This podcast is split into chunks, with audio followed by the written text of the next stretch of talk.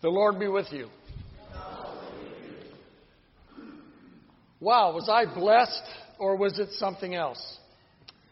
I was born in Kansas and moved a number of times before I was 13 years old as my father worked with a company that contracted with the United States Air Force. So we moved where Air Force bases were. We attended church occasionally, but not regularly when I was growing up, and I was not baptized as my mother wanted me to make that decision on my own later in my life. Years later, came to Chico State, graduated, and began my, start to begin my first career as a college football coach. Worked a number of places in the years trying to get better coaching jobs. And then while I was at University of Pacific in Stockton in 1982, we were awful and we were all fired. so again, I was looking for a job. That landed me at Butte College for three weeks, where then after three weeks I secured a better job back in Southern California. But during that three weeks at Butte College, I met a girl. Now, she had nothing to do with me. I was the new guy, no interest at all. Even though I tried, I asked her to help me teach a volleyball class, which was her specialty, and I asked her to, or she, she asked if I would help at a track meet. I did. I tried to bump into her, but no go. Too many things going on, too busy, whatever reason, I was out of there. So after that three weeks, I moved to Southern California. Now, in the reading today from Romans, why do you pass judgment on your brother or sister? Why do you despise your brother or sister? Now, the definition of judgment is the ability to make considered decisions or come to a sensible conclusion. There's quite a bit about judgment in the reading from Romans today. What day of the week do we worship God? What food do we eat? There's a lot going on there. Who are we to pass judgment on servants or others? Now, we all make judgments every day, some big, some small. I think about some of the times that I've judged others, either in my own mind or out loud with words, and I think, how did I feel about these thoughts or words? Was I proud, embarrassed, or at times did I feel nothing? So back to my story. I moved to Huntington Beach, start my new job. Then in the summertime, I had a few weeks off. I come back to Chico, bump into this nice lady, and for somehow this intelligent, smart, assertive, beautiful lady noticed me. I had a chance. So we started this long distance romance, having no idea where it was going to go or how long it was going to last. So after a couple years, story moves forward, and it goes from dating to exclusive to a ring, an engagement, and a wedding date in July. Now, before the engagement, there were on again, off again times, as in most most relationships. And but when we finally got back together, I thought, okay, this is finally it. We've made it. We're going to get married, and everything was good until we had the invitations addressed in the envelopes, stamped. She could not put them in the mail. So imagine how we both felt. I, of course, being the very mature adult that I was, was furious, hurt. But she was not ready to make that lifelong commitment, not at this time. I know she felt terrible. I felt beat up, betrayed, but I was only focusing on myself, how I felt. I didn't once try to understand what she was feeling or what she was going through. But I had this feeling I wasn't the one for her. I was devastated like never before. I passed judgment rather quickly and rather harshly. I told my colleagues down south I was coming home with a secured wedding date or a brand new car. I went to Roseville, bought a new car, and drove to Huntington Beach with the ring in my pocket. So as I get back to Huntington Beach, I take the ring out. What am I going to do with this ring? So I had a Vaseline jar in my dresser in my bedroom. I put the ring in the Vaseline jar, put the lid. I thought maybe someday I'll get to use it again. In today's gospel, Peter came to Jesus and asked, Lord, if another member of the church sins against me, how often should I forgive? Seven times? And Jesus said to him, Not seven times, 77 times. And also in the parable, we heard about the slave who owned the, owed the king a lot of money. Now, He owed 10,000 talents. Now, a talent is a measure of weight, about 130 pounds. It's worth 15 years of wages, one talent. He owed 10,000 talents. He owed him over 150,000 years of service or wages. Now, how many of us have that kind of cash laying around, right? So, he begged and pleaded, and his Lord did what? Forgave him the debt and released him completely. So, this guy just won the lottery. So now he goes and he thinks, I need to get my money that my other fellow slaves owe me, which was some denarii. A couple people owed him 100 denarii. Now, a denarii is a silver coin worth about one day of wages. Still quite a bit, but not anything close to a talent. And he did the same thing to those slaves. He said, If you can't pay me, I'm throwing you in jail. So the king found out this was going on, and he was furious. He has that slave brought back. He has him imprisoned and tortured until he can pay his total debt.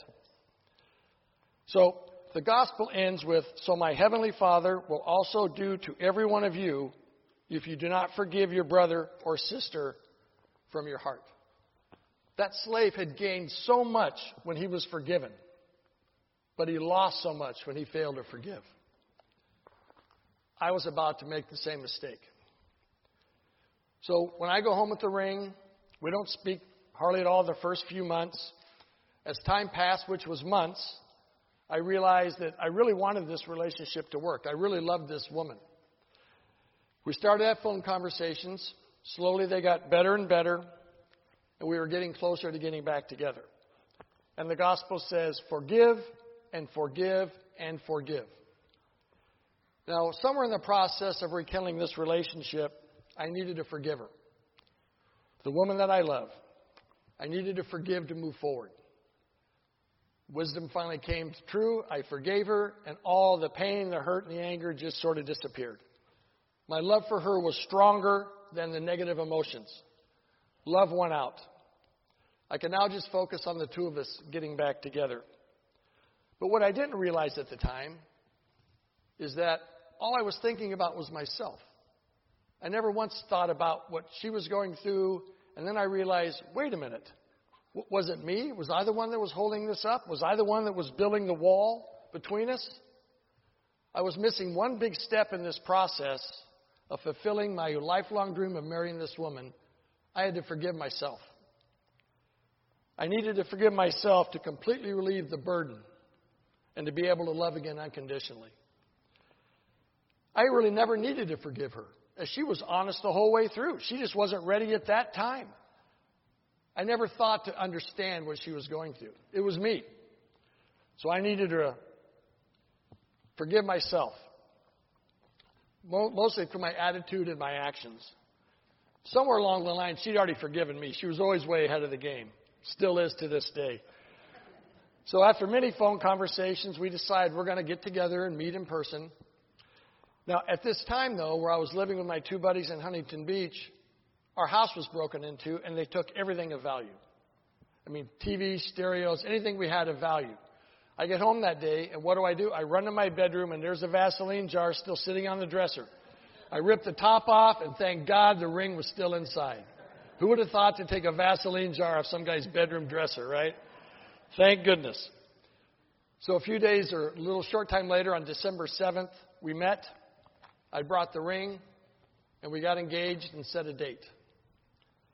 Two and a half months later, on her birthday, February 16th, we were married. Ironically, on the worst rain in a hundred years. The day the levee broke in Marysville and flooded the Peachtree Mall, that's the weekend we got married. That was our wedding day. So Carol's sitting right back here my lovely bride of 37 and a half years. We have two children Jake, 35, Cora, 32.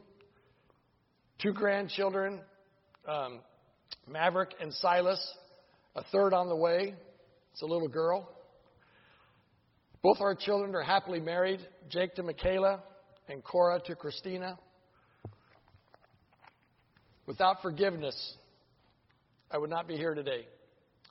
Carol, as a lifelong Lutheran, brought me into the church. I was baptized at 32 years of age. I was baptized in a church in Yorba Linda where Kim and Mary Schwader attended, and they might have been there that day. We still can't figure that out.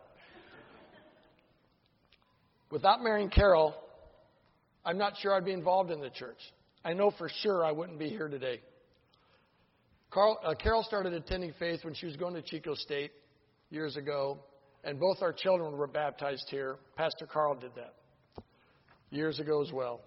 I'm still an infant in my Christian faith and growing in life with Carol, children, grandchildren, and life in general. I think, how many days do I have left? How do I want to live those days? Through the process of preparing this sermon, I learned if I want to be forgiven for my sins, God demands I forgive those who've sinned against me.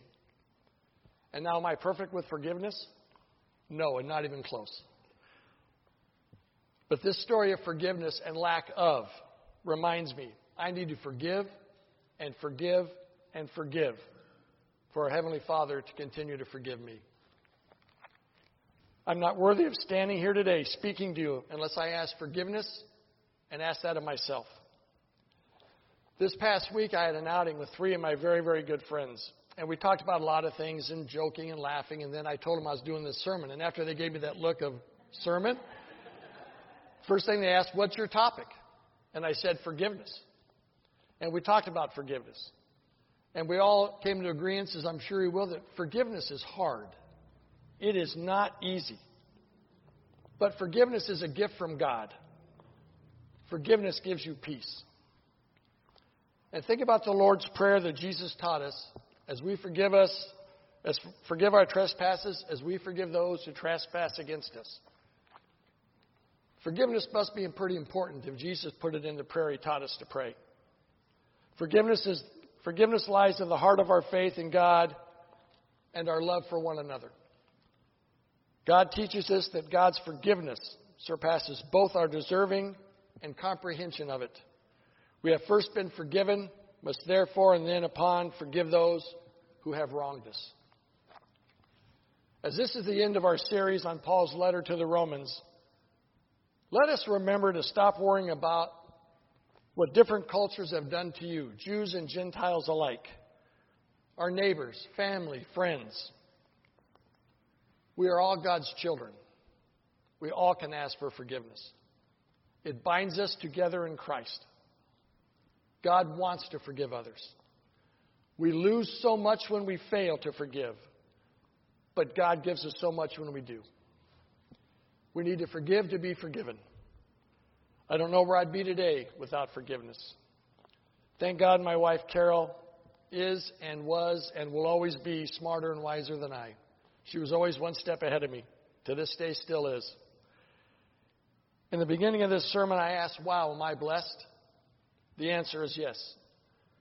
With an incredible wife, children, grandchildren, two amazing daughters in law, a loving church, great friends, and a forgiving God. Forgiveness has made this all possible.